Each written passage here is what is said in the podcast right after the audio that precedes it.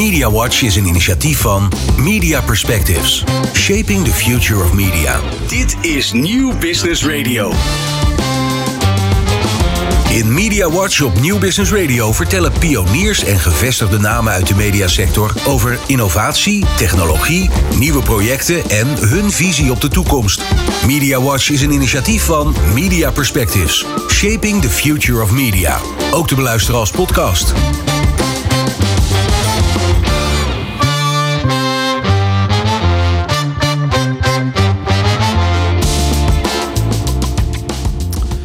Leuk dat je luistert naar Media Watch, de maandelijkse radioshow en podcast van Media Perspectives over ontwikkeling in de mediasector. Mijn naam is Bert Kok. Vandaag is mijn gast Daan Odijk, uh, die pas is benoemd tot hoofd data en AI bij RTL Nederland. Daan promoveerde in 2016 aan de Universiteit van Amsterdam op onderzoek naar algoritmes voor het zoeken naar nieuws. Daarna leidde hij het data- en personalisatieteam bij de journalistieke start-up Blendel. Bij RTL leidde Daan vervolgens een team van data scientists en programmeurs werkende aan de RTL brede datagedreven producten, waaronder personalisatie voor, voor RTL Nieuws en Videoland. Welkom Daan bij MediaWatch. Dankjewel Bert. Leuk dat je er bent. Um, ik, ik, vroeg me trouwens af, hè, want uh, jij, jij zit natuurlijk in data en AI. Nou, als er één hot onderwerp op dit moment is, uh, dan is het AI wel. Ik bedoel, uh, je, je, kan eigenlijk geen gesprek voeren zonder dat het daarover gaat. Mm -hmm. Hoe voelt dat nou om eigenlijk want, ja, in het middelpunt van de belangstelling te staan? Want dat is toch in feite zo. Ja, dat is wel een wonderlijke gewaarwording ook. Um, ik Want, ben AI ja. gaan studeren in 2001 zo'n beetje. Dus lange tijd geleden al, ja. voordat het hip werd. Ja. Um, en uh, ja, de aandacht er nu voor is heel anders dan, uh, dan, dan toen de tijd. Ja. Um, ik denk dat het heel veel voordelen heeft. Dat we daarmee veel makkelijker kunnen uitleggen wat we doen en waarom we het doen. Omdat veel meer mensen het begrijpen. Uh, maar het brengt ook uitdagingen mee. Dat er ook een heleboel onbegrip is. En ja. ook omdat het de hype vaak afleidt van alle waarden die we wel al kunnen leveren met AI en, en ja. met data. Ja. Ja, je bedoelt onbegrip wat het wel kan en wat het niet kan. Ja, ja exact. Ja. Uh, en um, uh, de, de hoge verwachtingen die, die er ook zijn rondom nou ja, zo, zoiets als ChatGPT en, en wat voor um, prettige persoonlijke ervaringen dat lijken te geven. Um, dat, dat maakt het heel lastig af en toe ook om, om te vertellen wat we doen uh, en, en waarom we het doen. Uh, maar ik denk dat het uiteindelijk netto is het een heel positief effect. Dat uh, uh, veel meer mensen interesse hebben en veel meer mensen begrijpen wat, wat AI kan doen. Ja. Ook in de media. Ja. Nou, daar gaan we het uitgebreid over hebben. Uh, nou, je bent pas benoemd hè, tot uh, hoofd uh, data en AI bij RTL. Waarbij je leiding geeft aan vier teams van in totaal 40 mensen. Mm -hmm. Kan je kort uitleggen wat, waar die teams zich nou specifiek mee bezighouden? Jazeker. Ja, dus um, um, een van de teams is mijn, um, mijn vorige team, het, het data science team. Die dus datatoepassingen bouwen voor heel RTL. Dus die nemen data binnen RTL en bouwen daar eigenlijk nieuwe producten van. Zoals bijvoorbeeld uh, personalisatie op Videoland of um, het voorspellen van kijkcijfers, uh, dit soort dingen. Uh, dan hebben we een BI en data engineering team die vooral. Ja, BI is uh, business, business, intelligence. Ja, ja, ja okay. dus die zorgen vooral dat we de data centraal verzamelen en beschikbaar maken voor iedereen binnen RTL. en zorgen dat dat breed gedeeld wordt en breed toegankelijk is. Kan je nou een voorbeeld noemen van, van, van uh, business intelligence data? Zeker ja hoor. Dat zijn dingen als uh, de, de kijkcijferdata, maar ook, abonnementen op Videoland. Ja. Um, dus hele, hele brede data. Ik kan maar zeggen, de, de, de data die de business uh, direct ja, raken. Ja, de, de, de, dingen die echt nodig zijn om, om inzichten te krijgen in, in hoe, het, hoe RTL runt. Um, en dan hebben we twee teams met analisten. Eentje meer gericht op onze digitale producten en vooral de optimalisatie daarvan. Dus die kijken naar uh, het verhogen van conversies op Videoland, uh, experimenten draaien op de platformen. Maar ook zorgen dat we goed meten op de verschillende platformen. En dan hebben we een team wat meer um, wat, wat data-analisten eigenlijk zijn die Um, onder andere direct met de contentteam samenwerken, direct met de productteam samenwerken, om daar data inzicht te geven en uit, uit die data um, inzicht te brengen naar degene die er echt over beslissen om de producten te bouwen. En, -hmm. Nou. Werken jullie nou voornamelijk met data van digitale platformen? Of, of in hoeverre, ik vraag me alleen af hoe in hoeverre lineair nou ook nog een rol speelt? Zeker een hele belangrijke rol. Okay. Um, absoluut. Een groot deel van, van, van onze omzet en onze advertentieinkomsten komen natuurlijk nog steeds van, uh, van tv. Dus dat is een hele belangrijke databron voor ons. Ja. De data is natuurlijk een stuk minder rijk daar uh, met, met de kijkers. Nou ja, dat is eigenlijk wat ik bedoelde. Ja. ja. ja. Um, maar het is nog steeds hele belangrijke data. En daar doen we ook veel uh, analyse, maar ook modelleren en data science doen we daar ook op. Ja. Wat was voor jou nou eigenlijk de belangrijkste reden om ja te zeggen tegen deze functie? Het is voor toch een ja, vrij belangrijke functie binnen RTL. Uh, mm Ook in aantallen mensen, maar hè, je rapporteert direct aan het managementteam ook, volgens ja, mij. Klopt, direct aan de directie. Uh, directie. Um, ja, het is een hele mooie uitdaging. Ik ken um, de data unit bij RTL ken ik natuurlijk heel goed, omdat ik daar, daar zelf onderdeel van heb gemaakt. En wat ik heb gezien over de afgelopen jaren is dat die, die vier teams, zoals we net bespraken, dat die um, het beste functioneren als die heel nauw samenwerken. En ik heb dat vanuit de data science team kunnen uh, vormgeven. Maar om dat nu, dat hele verantwoordelijkheid te hebben en zorgen dat we die trein van data, dat we dat beter voor elkaar kunnen krijgen. Van helemaal tot uh, het ophalen van de data tot aan de producten van maken en de inzichten leveren. Dat, dat vind ik een hele mooie uitdaging en daar heb ik heel veel zin in om dat te gaan pakken. Ja. Zou je nou eigenlijk zeggen dat het mediabedrijf van de toekomst eigenlijk gewoon ja, heel erg data gedreven is. Of misschien wel puur data gedreven is? Nou, dat weet ik niet zeker. Um, ik denk dat dat, dat dat kan een versie zijn van een mediabedrijf. Ik denk niet dat dat bedrijf is wat wij willen zijn als RTL. Uh, ik denk dat, dat wij altijd een, uh, een, een, goede dosis onderbuikgevoel zullen houden om, uh, um, om te zorgen dat we die link leggen naar wat, wat waar is Nederland naar op zoek. En, en, ja. um, maar je wilt die onderbuik misschien wel terugzien in de data?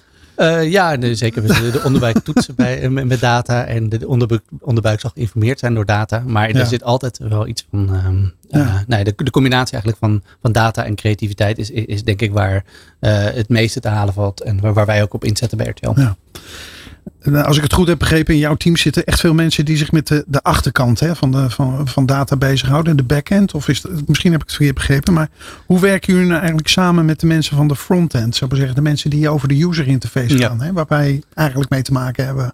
Ja, die, ik, ik kan me voorstellen dat het, dat het inderdaad zo lijkt alsof we wat verder uh, weg van, van de producten staan. Um, ik denk dat. Um, uh, ik denk eigenlijk dat het, dat het wel meevalt. Veel van, van onze data unit werkt direct embedded in, in, in productteams ook. Dus we hebben analisten die gewoon in een van de Videoland productteams uh, werken en daar mm -hmm. direct inzichten leveren. Dus je zit eigenlijk heel dicht bij de voorkant van, uh, van Videoland ook.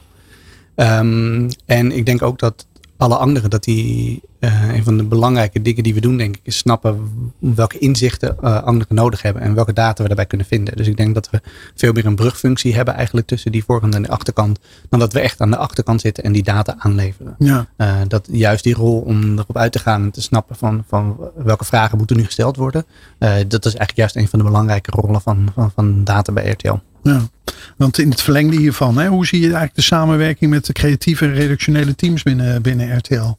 Ja, ik denk dat die heel, heel belangrijk is voor ons. Um, en de, wij, uh, we werken aan heel veel verschillende producten, maar bijvoorbeeld ook personalisatie uh, werken ja. we aan. En daarbij zetten we vooral ook in, in uh, personalization. Dus een combinatie eigenlijk van algoritmes ja. en redactionele content. Uh, omdat het denk ik ook veel beter past bij wat wij als bedrijf willen zijn. We willen graag een grote groep bereiken en zorgen dat we een soort van ja. het, het, gesprek kunnen, uh, kunnen sturen in, in Nederland. En dat, dat we daar een goed begrip van hebben. Um, en dat doen we voor een deel doen we dat met redactionele content. Maar dat sluit beter aan als we dat ook personaliseren. Dus die, die combinatie is denk ik waar de kracht zit. En ja. die zoeken we eigenlijk overal. Ook um, als het gaat om uh, contentproductie zoeken we eigenlijk de, de samenwerking tussen AI-algoritmes en, en, en creatieve mensen. Ja, maar hoe ver gaat dat dan? Want uh, ik kan me ook voorstellen, ik, uh, ik weet bij de RTL Nieuwsredactie wordt ook gebruik gemaakt van Smart Talk. Nou weet ik daar iets van. Hè? Maar dat geeft ook behoorlijk inzicht in welke content nou eigenlijk wel wordt gebruikt en welke nou niet. Ja. Hè? en bij Smart zeggen ze altijd, nou 30% van de nieuwsredactie, of van de nieuwsproductie, die kan je zo weggooien, want er kijkt nooit iemand naar. Ik wil alleen maar zeggen, in hoeverre beïnvloedt, zou ik maar zeggen, de, de data die jullie verzamelen nou eigenlijk ook het redactionele proces? Ja, uh, nou, ik, ik, um, wat mij betreft zo min mogelijk eigenlijk. Dat, dat redactionele proces willen we informeren en willen we data voor aanleveren om dat, dat proces te ondersteunen. Uh, maar uiteindelijk zijn, zijn nou, welke artikelen geschreven worden, welke verhalen er verteld worden, dat zijn keuzes van. van uh, en als er dan iemand naar kijkt of luistert of, of leest? Nou, ik denk dat we moeten dat op, op, op grotere schaal in zijn geheel bekijken, denk ik. Okay. Dus als het een belangrijk verhaal is wat toch verteld moet worden en de data dat niet bevestigt, dan denk ik dat er heel veel ruimte voor onze uh, redactionele teams zijn. Ja. Oké. Okay. Na je promotie in 2016 aan de UvA, waar je onderzoek deed naar algoritmes hè, voor het zoeken naar nieuws, ben je bij Blendel gaan werken. Mm -hmm. Uh, daar heb je het data- en personalisatieteam geleid. Heeft nieuws nou eigenlijk nog steeds jouw speciale belangstelling? Of, uh, het is denk ik wel een, een, van de aspecten die ik heel leuk vind van het werk wat wij doen ook. Um, ja. Ook in mijn onderzoek zat er veel nieuws. Ik heb uh, naar, uh, gewerkt met het krantenarchief van de Koninklijke Bibliotheek van, ja. van vier eeuwen aan kranten. maar ook bijvoorbeeld een onderzoek gedaan met de Wereld Daardoor. kijken naar de actualiteit daar. Dus er zat altijd iets van, van media en journalistiek in. En ik denk... Ja de reden daarvoor en, en, waarom media voor, voor mij en voor AI'ers in het algemeen denk ik heel interessant is, is dat um, er komt samen dat het content is die, die waardevol geacht wordt, uh, -hmm. waar mensen voor bereid zijn te betalen met uh, een abonnement of met -hmm. uh, kijktijd of hoe je het ook wil meten. Um, maar ook um, uh, de grote schaal van gebruikers. Uh, en, en, en die twee samen maakt dat het heel interessant is om diepere analyse te doen en dat eraan toe te voegen. En dan nieuws specifiek um, komt nog bij dat, dat, dat al het nieuws is iedere keer vers. Wat, ja. wat iedere keer nieuwe uitdagingen geeft en, en, en het heel moeilijk maakt om dit te doen. Dus personalisatie voor nieuws is echt iets heel anders dan personalisatie voor Videoland bijvoorbeeld. Ja. MediaWatch is zo weer terug. Dit is MediaWatch met Bert Kok.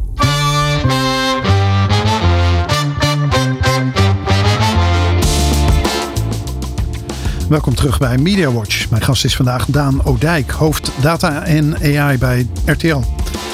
Uh, Daan, zeven jaar geleden begon RTL al met een data science team. Uh, jullie liepen toen volgens mij echt behoorlijk voorop uh, in de mediasector. Mm -hmm. Hoe is dat eigenlijk nu? Want ik heb inmiddels toch een beetje het gevoel dat iedereen aangehaakt is. Of is dat niet zo? Ja, ik denk, ik denk wel dat het wat, dat, dat, dat wat meer mainstream is geworden, denk ik. Ik denk dat we uh, dat er zeker gebieden zijn waarop wij voorop lopen ook nog. Ja, noem eens wat dan. Nou, bijvoorbeeld uh, doen wij vrij veel aan video analyseren, AI gebruiken om video te analyseren. Ja. Dat is iets wat, wat, wat relatief uniek is. En ja. als RTL Nederland zijn we onderdeel van, van RTL Groep en daarboven weer Bertelsmann, een groot uh, internationaal mediabedrijf. Dus daar zien we ook het een en ander wat er in andere landen gebeurt. En ja. uh, daar hebben we ja, toch wel een behoorlijk unieke positie kunnen opbouwen hier in Nederland. waar we echt zelf innoveren en, en, en, nieuwe producten bouwen. Dat, ja. Ja, jullie maken ook gebruik van het uh, AI annotatie of het annotatielab, hè? Wat Zeker, hier ja. is. waar, nou ja, ik voor de luisteraars misschien even uitleggen dat dat mensen zijn met een afstand tot de uh, arbeidsmarkt. Hè? Ja. En die dan uh, video's uh, taggen als het ware. Daar komt het toch eigenlijk op neer? Klopt, ja. Die, die kijken naar content van ons, vaak video's, niet altijd. en geven daar dan labels aan die wij kunnen gebruiken om algoritmes bij te sturen, ja. te trainen en dat soort dingen. Dat is een, een, hele mooie samenwerking, denk ik, waar we aan, aan beide kanten heel veel winst hebben. En, ja, ja, want mensen realiseren het zich niet altijd, maar AI is, is natuurlijk niks zonder tagging en labels. Nee, absoluut. En, en de, de grootste waarde zit in, in, de, in de combinatie van, van menselijke inzichten met, met algoritmes. En dat betekent dat we veel menselijke inzichten nodig hebben. Voor een deel halen we dat bij onze eigen creatieve mensen vandaan. Zorgen dat ja. we daar in de samenwerking dat zo op, op zo'n manier kunnen opzetten dat die vooral in controle zijn. Ja. en, en soms willen we gewoon een hele berg data gelabeld hebben. Dus we hebben een hele grote dataset bijvoorbeeld van hoe mooi plaatjes op Wieland zijn als, als we die hebben staan. En dat, dat is een model wat we hebben geleerd en wat we nu ook kunnen toepassen op nieuwe plaatjes. Ja. En, uh, en, dat er gewoon dagelijks gebruiken. Ja. Nou, het is wel super cool. Hè? Dit chatje of OpenAI en voor heeft voor ChatGPT allerlei mensen in Kenia gebruikt die dan 2 dollar per uur betaald kregen om te, om, om te labelen. Maar ja. Ja. dit en, klinkt toch een stuk charmanter, moet ik eerlijk zeggen. Dat vind ik ook. En uh, ze hebben er dan ook nog eens goed over nagedacht. Uh, zelf, zelf dat was nog goed over nagedacht, zeg maar. Terwijl hier, dit zijn echt mensen die hier komen en die naast dat ze het annotatiewerk doen, ook gewoon een, een kans krijgen om zichzelf verder te ontwikkelen en een, een, nieuwe stap te maken. En misschien en, inderdaad op een baan ook. Uh, ja, en dan wellicht kunnen gaan uitstromen. En in ieder geval krijgen ze directe coaching en, en, kunnen ze een stapje verder komen hiermee. Ja. Dus het is een heel mooi initiatief. Ja, mooi. Kan jij eigenlijk uh, uh, voorbeelden delen van succesverhalen waarin uh, data en AI hebben bijgedragen aan betere contentcreatie of zeg maar zeggen betrokkenheid van de doelgroep van RTL? Mm -hmm. um, ja, natuurlijk. Uh, je hebt een hele lijst. Uh, ja. nee, ik zit te denken dat. Uh, um, we zijn inderdaad een jaar of zeven geleden begonnen met data science. Maar ik denk dat data um, van, vanaf het begin een belangrijke rol heeft gespeeld bij RTL. En, en ik denk bij alle mediapartijen. De, de, de kijkcijfers zijn natuurlijk al heel lang heel sturend in um, hoe er geproduceerd wordt en wat er geproduceerd wordt ook. Dus de datagedrevenheid zit al in het DNA van, van, van RTL, maar ook andere mediabedrijven. ik denk dat bij ons um, is dat ook voor een deel in de stroomvertelling gekomen met, uh, met, met waar we veel directere uh, data krijgen. En um, een leuk voorbeeld daarvan van, van een tijd terug is een, uh, een serie die heet Suspect. Mm -hmm. op, op. Um, daarvan was het eerste seizoen denk ik minder succesvol dan, dan, dan werd verwacht. En een van de inzichten die we hadden toen is dat um, mensen wat eerder met de aflevering stoppen dan dat we verwachten. Op iets van 80% stopten ze met kijken. Uh, daar hebben we naar gekeken en toen bleek dat uh, het idee is van er is iedere aflevering is er een, een, een, suspect, een verdachte, die mm -hmm. wordt onthuld op ongeveer 80% en daarna wordt uitgelegd waarom die dat heeft gedaan. Nou, blijkbaar keken de meeste mensen daar niet maar naar tweede seizoen hebben ze dat omgedraaid. Het eerste soort van de waarom uitgelegd en pas veel later die uh, laten blijken. Uh, hoe, hoe het is gebeurd. Hoe, hoe het is gebeurd en wie Dat je de Colombo uh, aanpak. Ja, Bij Colombo was het toch ook altijd. Ja, de ja, data was van begin af aan begin. Ook, ja. ja, exact. Dus dat denk ik een hele interessante verandering waar echt het verhaal wordt, wordt aangepast. Overigens is daarna gewoon de serie ook gestopt. En was dit niet het gouden ei om, om deze serie te redden. maar ik denk ik wel een heel interessant voorbeeld van wat voor gedetailleerde data we eigenlijk kunnen gebruiken. En hoe we daar ook van kunnen leren. Ja, dus dan gebruik je eigenlijk het af, afhaakmoment om het format aan te passen. Exact. Ja, nou, ja. interessant ja. ja. Um, hoe, hoe zie je eigenlijk de rol van data en AI in het vormgeven van de toekomst van de media-industrie, in het bijzonder in Nederland? Dat is wel een hele grote vraag. Ik nu in één keer zo even op je afvuur, maar, uh, maar toch. Nou, ik denk dat, dat, dat we daar al een tijd mee bezig zijn, daar, daar vormgeving, dat, vorm te geven. Um, ik, denk dat inderdaad data speelt een belangrijke rol in hoe we als bedrijf functioneren. Maar ik denk absoluut dat daar creatieve mensen een hele grote rol in zullen blijven spelen. Dus ik, um, onze insteek met AI, met data, is vooral om uh, beter geïnformeerde beslissingen te maken. Zorgen dat we monnikenwerk wegnemen, wat eigenlijk niet direct interessant is voor me mensen om te doen. Um, en ik denk dat we daar steeds beter in zullen slagen, waardoor het een veel geoliedere machine gaat worden. Eigenlijk, uh, dat, dat is waar we op inzetten bij RTL. En ja. ik denk dat je dat media breed zal, zal, zal ja. blijven zien. Ja, is de, wat, wat is nou eigenlijk de kern? Hè? Is het nou eigenlijk de kern? Is het verzamelen van data over het gebruik van content en die data vervolgens gebruiken om betere content te maken? Is, is dat nou de kern? Of hoe zie jij dat? Nou, de, er zijn meerdere dingen, denk ik. Ik denk dat, dat um, uh, uh, globaal gezien denk ik dat we op, op drie soort van pilaren inzetten. Enerzijds is dat betere beslissingen nemen, zorgen dat we daar data bij gebruiken en inzichten van data en voorspellingen bijvoorbeeld met mm -hmm. AI. Uh, om als bedrijf betere beslissingen te nemen. En dat is denk ik niet heel specifiek anders voor de mediasector dan dat het is in de logistiek of op veel andere plekken. Uh, een andere kant is denk ik uh, het model van, van distributie, waar uh, data mm. en AI een grote rol spelen. en daar is onze insteek vooral ook de, de, de combinatie van redacties en algoritmes, zoals ik zei. en een derde is in, in soort van de, de operatie en, en, en, en het, het werk van video's analyseren, beschikbaar maken, dat soort dingen. Dat is waar we ook veel in zetten. Dus dat is dingen als automatisch ondertitelen, um, interessante momenten uit een video halen, een mooie uh, thumbnail. Ja, geautomatiseerd promo's maken, uh, dat, precies. Soort, dat soort dingen. Ja. ja. Dus ik denk dat dat de drie grote plekken zijn waar we uh, kansen hebben met data en AI en waar we nu ook op inzetten. Ja. Uh, nou is er, zou ik maar zeggen, sinds de lancering van ChatGPT, het is nu nou, bijna op een maand na een jaar geleden. Uh, ongelooflijk veel gebeurd als het gaat om AI. En ja. ik heb af en toe het idee dat de ontwikkelingen lijken wel steeds sneller en sneller te gaan. Welke ontwikkelingen zie jij nou eigenlijk als het meest opwindend of het meest veelbelovend voor de, voor de mediasector?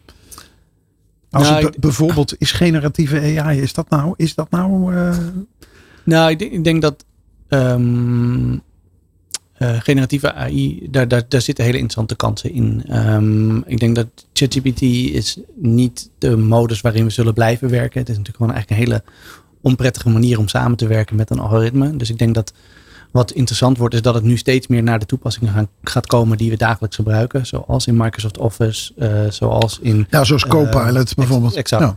En dat daar veel meer kansen zitten. En dat, dat dat model, dat moeten we nog helemaal gaan ontdekken. Hoe dat ja, waarbij het eigenlijk een soort geautomatiseerd iets is. Dus je bent de mail aan het tikken en automatisch komt hij van, uh, zeg, uh, misschien zou je dat anders moeten opschrijven. Ja, ja en goed, en hebben we natuurlijk wat ervaringen met, uh, met Clippy lang geleden ooit, die niet altijd even prettig werd ervaren, maar inmiddels zijn, zijn die modellen wel veel beter en kunnen die beter ondersteuning bij geven. maar ik denk vooral dat dat heel krachtig is als je er context bij hebt. Um, ik denk dat aan de beeldkant gebeuren er heleboel interessante dingen. En ik denk dat daar uh, het, sneller is gegaan dan ik, dan ik denk ook had verwacht. Um, en, en dat het ook een, een, een nieuwe soort kansen biedt eigenlijk. Want wat het er laat zien is dat juist aan die creatieve kant uh, zit er heel veel ruimte. Door um, um, dat het niet perfect hoeft te zijn. Is het eigenlijk juist een hele goede plek om AI toe te passen. Ja. Um, dus een plaatje mag creatief zijn. En wij mensen vullen dan wel in van, hé, hey, dat is eigenlijk een hele grappige insteek. Um, en, uh, uh, en, en, dat is denk ik heel interessant. En dat is iets wat wij ook verkennen bij, bij RTL. Dus we hebben bijvoorbeeld ook gekeken naar muzieksuggesties voor trailers ja. of iets dergelijks. Ja. Wat we daar ook zagen bijvoorbeeld, is dat we, we hebben een keer aan uh, onze editors willekeurig gekozen fragment muziek toegekend. en, en gevraagd, wat vinden jullie hiervan? En toen kregen we een prachtig verhaal erbij. Die zeiden van als een mens dit zou doen, die zou absoluut een award krijgen. Want dit is zo'n fantastisch creatieve uh, manier van muziek gebruiken. Terwijl het compleet willekeurig gekozen was. Ja, dus ik denk dat in die combinatie van, van creatieve mensen die iets interpreteren wat uh, automatisch gegenereerd is, dat daar hele, hele interessante kanten zitten. En dat, Ja. dat is ook waar, um, nou ja, waar, waar, waar denk ik de, de, de grote groei gaat komen. Ja. Want hoe kijk je aan tegen stem? Hè? Ik heb wel het idee dat daar ook heel veel, dat het heel hard gaat. Ja. Hè, bijvoorbeeld, uh, nou ja, het opent voor jullie misschien ook allerlei mogelijkheden als het gaat over uh, het distribu wereldwijde distributie van series bijvoorbeeld. Ja, dat je dat helemaal geautomatiseerd bij wijze van spreken in het Chinees kan uitbrengen zonder dat het ondertiteld is. Ja. Um, hoe, ja, de, hartstikke interessant. En, en, inderdaad, het genereren van stemmen, het klonen van stemmen is, is, is echt een heel stuk verder gekomen. Uh, en, en echt een grote stap gemaakt afgelopen jaar. Ik denk dat de beeldkant daarbij nog wat achterblijft. En zeker als het gaat over nou, een soort productiekwaliteit. Die ja, de lipzinken en dat soort uh, dingen. Dat is nog, duidelijk nog een stukje moeilijker. Maar dat dat ja. eraan gaat komen, dat is overduidelijk. En, en dat het kans biedt, uh, is heel interessant, ja. ja. Blijf luisteren, we zijn zo weer terug met MediaWatch.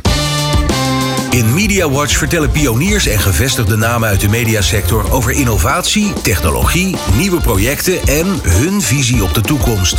MediaWatch is een initiatief van Media Perspectives, Shaping the Future of Media.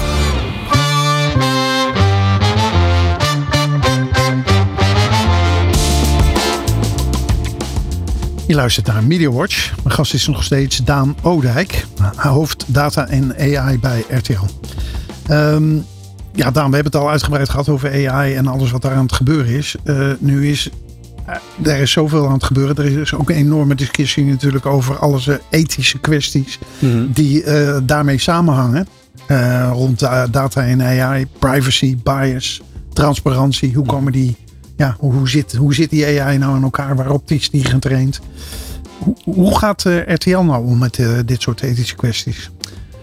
Ja, absoluut. Ik denk dat we daar een hele grote verantwoordelijkheid hebben. Ook um, als, als, als uh, mediapartij, maar ook als nieuwsmakers. Um, dat is iets waar we veel tijd in steken om goed te begrijpen wat we kunnen doen. En, en ook uh, onderzoek naar doen met, met universiteiten bijvoorbeeld.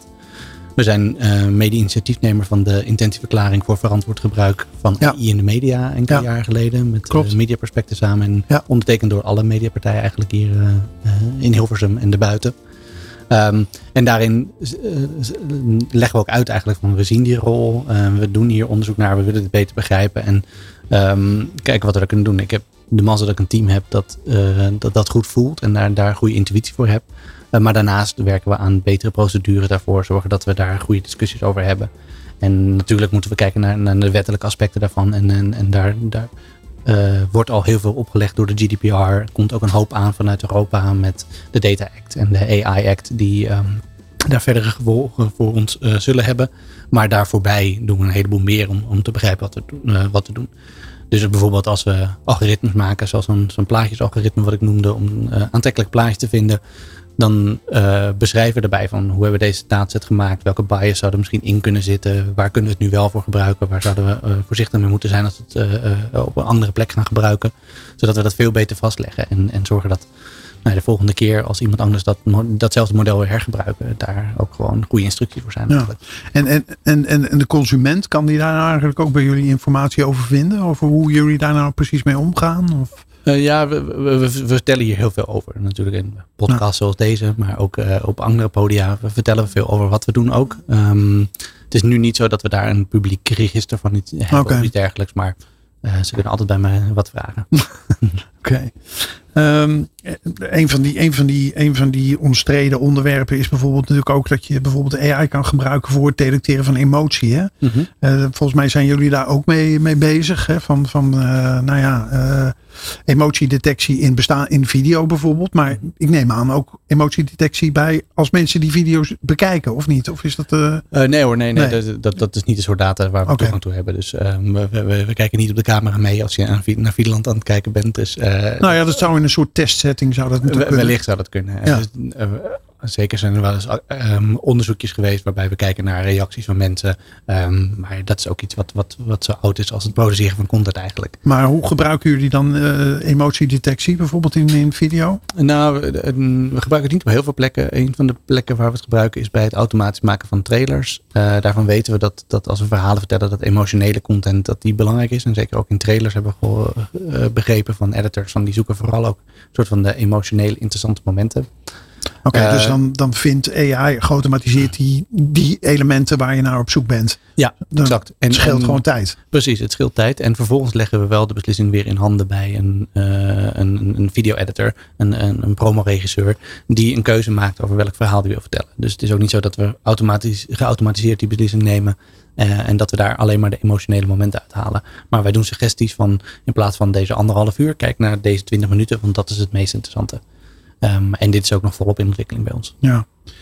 Nou noemde je zelf net al uh, de regelgeving. Hè? Mhm. Dat, nou, Europa is daar natuurlijk behoorlijk actief uh, mee, eerlijk gezegd. Um, welke, welke impact denk jij dat de huidige en toekomstige regelgeving als het gaat om details zal hebben op de mediasector? Ja, ik denk, ik denk dat uh, GDPR heeft natuurlijk een hele grote impact gehad. Niet alleen op, op de mediasector, maar heel, heel breed. Um, ik denk dat voortbouwend daarop zien je dat uh, de uh, third-party cookies uh, beperkt eraan worden. Dus dat data delen, dat dat een, een, praktijk is die veel minder um, um, past bij, bij, bij de regelgeving eigenlijk. Dus dat is ook iets waar, wij natuurlijk naar kijken. Um, ik denk dat de AI-act dat die voor sommige sectoren absoluut een, een GDPR-achtige impact kan hebben. Maar wat er denk ik heel goed aan is, is dat er nadrukkelijk wordt gekeken naar, naar, naar, naar het risico dat um, een toepassing van AI heeft. Uh, en dat afhankelijk van het risico de eisen voor uh, systemen en verslaglegging en, en dat soort dingen veel hoger worden als het risico hoger wordt. Dat is denk ik heel goed. Ik denk dat veel van onze toepassingen dat die onder het lage risico vallen. En, mm -hmm. en daardoor um, krijgen we wel meer grip op eigenlijk van, van hoe zou je over na moeten denken als het een hoog risico toepassing is, zonder dat we direct richtlijn opgelegd uh, krijgen. En uh, op sommige plekken kiezen we er zelf bewust voor om het uh, risico eigenlijk een soort van hoger in te schatten en daar bewust mee om te gaan. Dus bijvoorbeeld personalisatie van nieuws is op dit moment, lijkt dat niet hoog risico te gaan worden, maar is wel iets waar wij veel voorzichtiger mee zijn dan, dan dat voorgeschreven wordt vanuit Europa. -hmm. Ja. Uh, nu, nu zijn mediabedrijven ongelooflijk uh, bezig hè, met het verzamelen van allerlei data. En uh, nou ja, is er eigenlijk zoiets als te veel data? um, ik denk wel dat, dat bedrijven en mediabedrijven om te veel data zouden kunnen vragen. absoluut. Um, um, nee, ik denk dat, dat, dat, we daar ook voorzichtig in moeten zijn. En dat ja. een, een goede aanpak voor uh, privacy is om dataminimalisatie te doen. Van hebben we dit nou echt nodig? En, en niet ja. overal naar op zoek te gaan wat we doen. En dat is ook wat, wat, wat nu de regelgeving voorschrijft. Maar ook waar het naartoe wijst. Waar we als uh, maatschappij naartoe willen. En daar, daar sta ik helemaal achter. Ja, maar is het ook misschien een kwestie van keuzes maken waar je... Ja, naar welke data je precies gaat kijken. Mm -hmm. uh, wat vind je nou eigenlijk belangrijk? Nee, nee, dat, dat is de... en, en, en, welke waarde heeft het ook? En ja. Ik denk dat, dat, dat, dat we komen uit een periode waarin de praktijk was. Uh, uh, zeker voor nou ja, de grote advertentiebedrijven zoals Google en, en, en, Facebook. Om zoveel mogelijk data te verzamelen en dat zo, zo, zo gedetailleerd mogelijk beschikbaar te stellen. En ik denk dat, dat die tijd wel voorbij is. En dat dat, um, dat ook heel goed is. Uh, als consument vind ik dat. Ja, ja. Hoe kijk jij trouwens aan tegen het, het initiatief van de datakluis? We hoorden nou eventjes niet zoveel meer over sinds dat die uh, uh, subsidieaanvraag eventjes afgewezen. Maar het gaat ondertussen wel door. Dat datakluis, ben, ben je daar een voorstander van? ja, zeker. Ik ben ook direct bij betrokken. Ik zit in het kernteam van, ah, okay. van de datakluis. En daar is absoluut een hoop meer over te zeggen. En nog misschien een, een, een, hele andere podcast een keer. Daar kunnen we nog een hele podcast. Trouwens, dat hebben we een tijdje geleden al gedaan met Arno en uh, en Martijn. Martijn van Dam, ja, precies. Um, um, ik wil je nog vragen van, we hadden het dan natuurlijk al een paar keer over de ontwikkelingen in, op, op het gebied van AI, wat, die zo ontzettend snel gaan. Er gebeurt waanzinnig veel. Ehm, hoe blijf jij eigenlijk op de hoogte? Um, ik, heb al, ik probeer het af en toe ook een beetje bij te houden. En uh, ik maak ook een nieuwsbrief iedere twee weken. Maar af en toe denk ik, uh, sorry hoor, maar uh, schiet mij maar lek. Maar, ja, nee, er, er, gebeurt absoluut een heleboel. En ik denk dat um, nou, een aantal manieren waarop we dit doen. We, we hebben veel studenten bij ons rondlopen. Dus meestal nou ja, op een team van, van acht mensen hebben we tussen de drie en de vijf studenten bij ons rondlopen. Die iedere keer verse ideeën binnenbrengen. Die we ook juist eigenlijk de leukste dingen geven om te doen. Zodat we daar zelf ook wat van kunnen leren. Mm -hmm. We hebben een uh, eh, AI-lab wat er recent gestart zijn met vijf promovendi ja. uh, die direct met ons samenwerken. En ja, maar jullie doen best veel hè, met universiteiten. Zeker, ja. ja. Uh, maar dat is ook om, om, om bij te blijven en om, om, om toegang te hebben tot, tot die laatste kennis en, en, en, dat direct te kunnen toepassen. En, nou, dit AI-lab is denk ik een heel mooi voorbeeld daarvan. Waar bij deze onderzoekers echt direct bij ons werken. Eén dag in de week zijn ze hier in Hilversum en werken ze op locatie. direct samen met het team. En ook aan toepassingen die Um, waar we zelf als team ook aan werken. Dus daar hebben we een hele nauwe samenwerking en dan wel toegang tot de meest recente informatie. Dus dat is ja, een hele goede manier om uh, up-to-date te blijven voor ons. Ja. Media Watch is terug na deze break.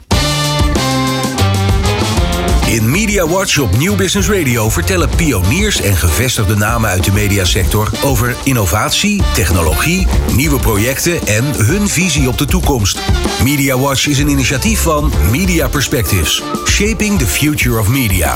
Ook te beluisteren als podcast.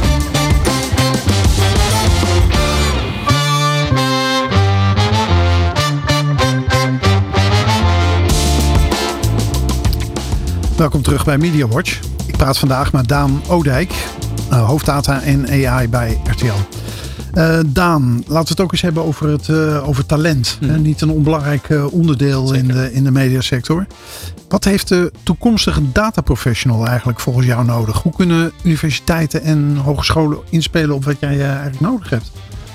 Um, ja, ik denk dat voor ons is, um, wat ik denk eerder ook al noemde, het belangrijkste is dat we um, vanuit data een verhaal kunnen vertellen en, en een link kunnen leggen met creatieve mensen bij, uh, bij RTL. Ik denk dat dat een skill is die minder onderwezen wordt op hogescholen en universiteiten dan dat ik graag zou zien. Uh, ja. een, een, de, de, communicatievaardigheden en zorgen dat je uh, een verbinding met iemand kan maken. Ik denk dat dat een ja. heel belangrijk onderdeel eigenlijk is van data en van AI en data science. Ja. De algoritmiek is wat mij betreft ondergeschikt aan, aan, aan dat gedeelte. Ja. Ik denk dat andersom is ook de, um, uh, in, in, de bredere zin denk ik dat, dat eigenlijk voor alle opleidingen er uh, wat meer aandacht kan zijn voor dit soort nieuwe initiatieven zoals generatieve AI, wat voor impact dat kan hebben. Dan vind ik niet dat we iedereen prompt engineers moeten maken, want volgens mij hebben we een tussenfase waarin we moeten prompten en komen we daar snel overheen, gelukkig, uh, hoop ik.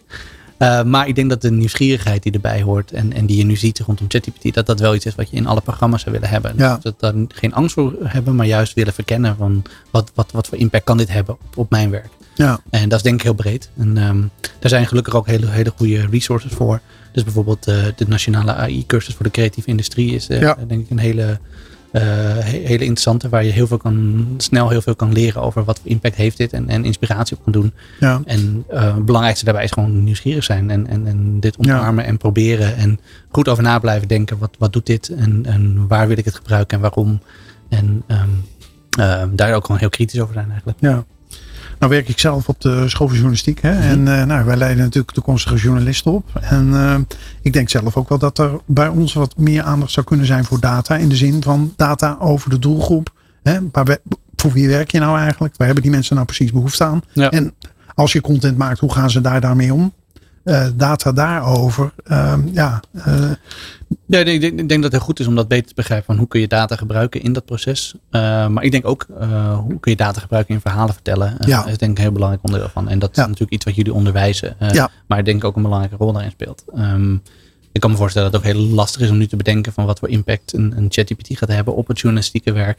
Um, nou, wij, behoorlijk denk ik. Ja. ja, maar ik denk dat dit, dit, dit, dit, het echte journalistieke, van het begrijpen van bronnen, uh, het, het, het, verhaal vertellen van welke insteek neem je, dat, dat gaat niet verdwijnen. En dat zijn nee, kernvaardigheden die je, die, je, die je blijft aanzetten, denk ik.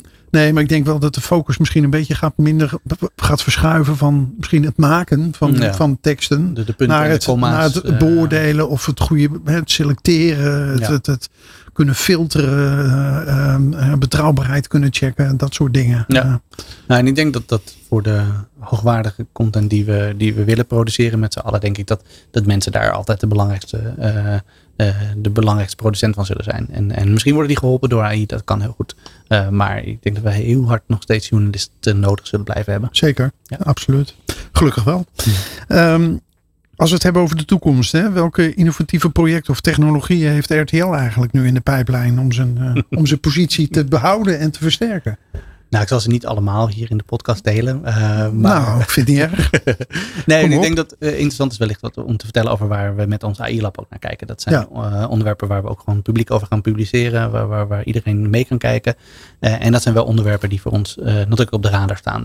Dus dat is bijvoorbeeld automatisch ondertitelen, kijken hoe we dat verder kunnen ondersteunen, welke uitdagingen daar nog hebben, welke rol eh, we de mens daarin kunnen geven en hoe we dat, dat zo efficiënt mogelijk kunnen doen. Dat is een van de dingen die we daar onderzoeken en eh, eh, waar we goede hoop voor hebben voor de komende jaren. Het automatisch maken van trailers hebben we al genoemd. En dat is ook iets waar we met onderzoek op inzetten. Ehm, Waarom zijn jullie daar met name in geïnteresseerd? Is dat dan vooral de tijdsbesparing die dat oplevert? Of de, de kostenbesparing? Nou, ehm, ik denk dat, dat eigenlijk de kans meer zit in dat we vervolgens ook kunnen gaan personaliseren. En dat we oké. veel meer content trailers voor kunnen maken bijvoorbeeld. Dus ik denk dat we vooral de schaal kunnen vergroten daarmee ook. Ehm, en het staat natuurlijk ook voor een, voor een behoorlijk fundamenteel probleem. eh, van, van wel- welke keuzes maak je, welke content je selecteert. Mhm. Dus bij ons is dat vooral trailers maken. eh, maar voor producenten zou dat ook zijn. Eh, welke ruwe content selecteer je en wat stop je wel in, in, in een uitzending en wat niet. Dus er zit een grotere vraag eigenlijk achter. Ja. Ja. Maar eh, de automatische ondertitelen, af en toe zit ik natuurlijk ook eh, bij, bij de grote platforms zoals Netflix. En af en toe zie je de vertalingen voorbij komen. Dat je Ja. echt denkt, eh, sorry, eh, ik zag laatst iemand eh, die, die, die trok een pistool. Dat was een Colt. Mhm. En, maar die Colt die was volgens eh, de ondertiteling was dat een jonge hengst. Oh. Dat inderdaad ook zo is. Ja, is, is een, dat is ook een. Colt. Alleen ja, de context was eventjes eh, wat Ja. anders. Nee, dus onze insteek is ook dat daar eh, onze content is veel te waardevol om daar niet nog een menselijke controlestap tussen te zetten. Dus we, we gaan dat voorlopig niet volledig geautomatiseerd doen. Eh, maar we kunnen wel tijd besparen. Dat zien we nu al. door automatisch ondertiteling aan te leveren en daar correctie op te doen. Ja.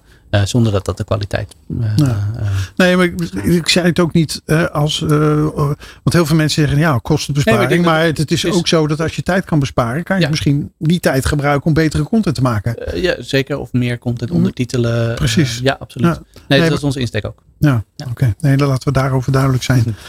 Ehm, als het gaat over eh, data en AI, hè, nou is het ons ongelooflijk moeilijk om eh, in de toekomst te kijken. Zeker in de huidige tijdsgevricht. Ik bedoel, als je een jaar vooruit kan kijken, nou, dan ben je al, eh, denk ik, een, een ziener.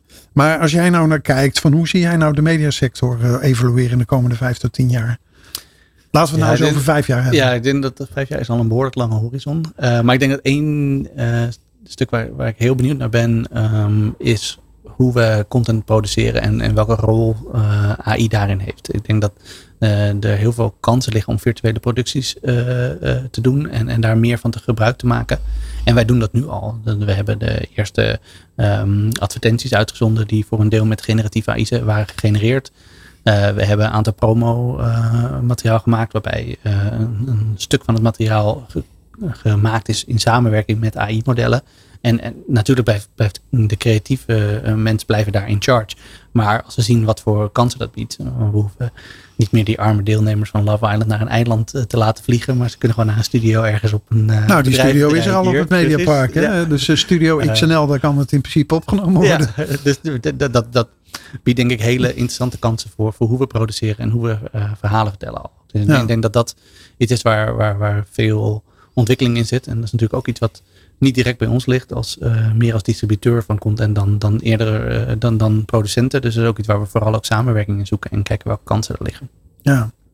Want uh, als we het nou over dit soort veranderingen hebben, hoe, hoe kan een bedrijf als RTL zich daar nou op voorbereiden eigenlijk? Is dat dan om zo'n grote afdeling te hebben, zoals jij, jij, waar jij leiding aan geeft? Of? Nou, ik denk dat zeker helpt, maar ik denk dat vooral ook de, de, de, de pioniersgeest van, van proberen en nieuwe dingen uh, ontdekken, dat, dat dat het allerbelangrijkste is daar. En uh, dat is iets wat, wat, wat niet begonnen is met nou ja, ChatGPT of DALI die gereleased wordt. maar we hebben uh, jaren geleden al een keertje een nieuw seizoen van Mokka laten schrijven met GPT-2 toen de tijd nog. Uh, uh, om te ontdekken van wat doet dit, zijn we daar al klaar voor. En, en nou, dat zijn dingen waarvan we zien dat gaat er aankomen. En datzelfde zijn we nu aan het doen met nou, virtueel produceren bijvoorbeeld. Mm -hmm. Zoveel mogelijk kijken van wat is daar mogelijk. En bij, bij alles wat we produceren een soort van de vraag stellen van welke rol kan dit hierin spelen en, en hoe kan het anders, beter, um, uh, nieuwer uh, met, met AI en generatief AI bijvoorbeeld. Ja. Nou, het lijkt me een uh, mooie afsluiting, Daan. we zijn aan het eind gekomen van deze editie van Media Watch. Mijn gast was Daan Oudijk, hoofddata en AI bij RTL Nederland. Daan, bedankt voor je komst de studio. Ja, ook. Was leuk. Ja. De volgende uitzending van Media Watch is op donderdag 7 december. Dank voor het luisteren en tot dan. In Media Watch vertellen pioniers en gevestigde namen uit de mediasector over innovatie, technologie, nieuwe projecten en hun visie op de toekomst. Media Watch is een initiatief van Media Perspectives, Shaping the Future of Media.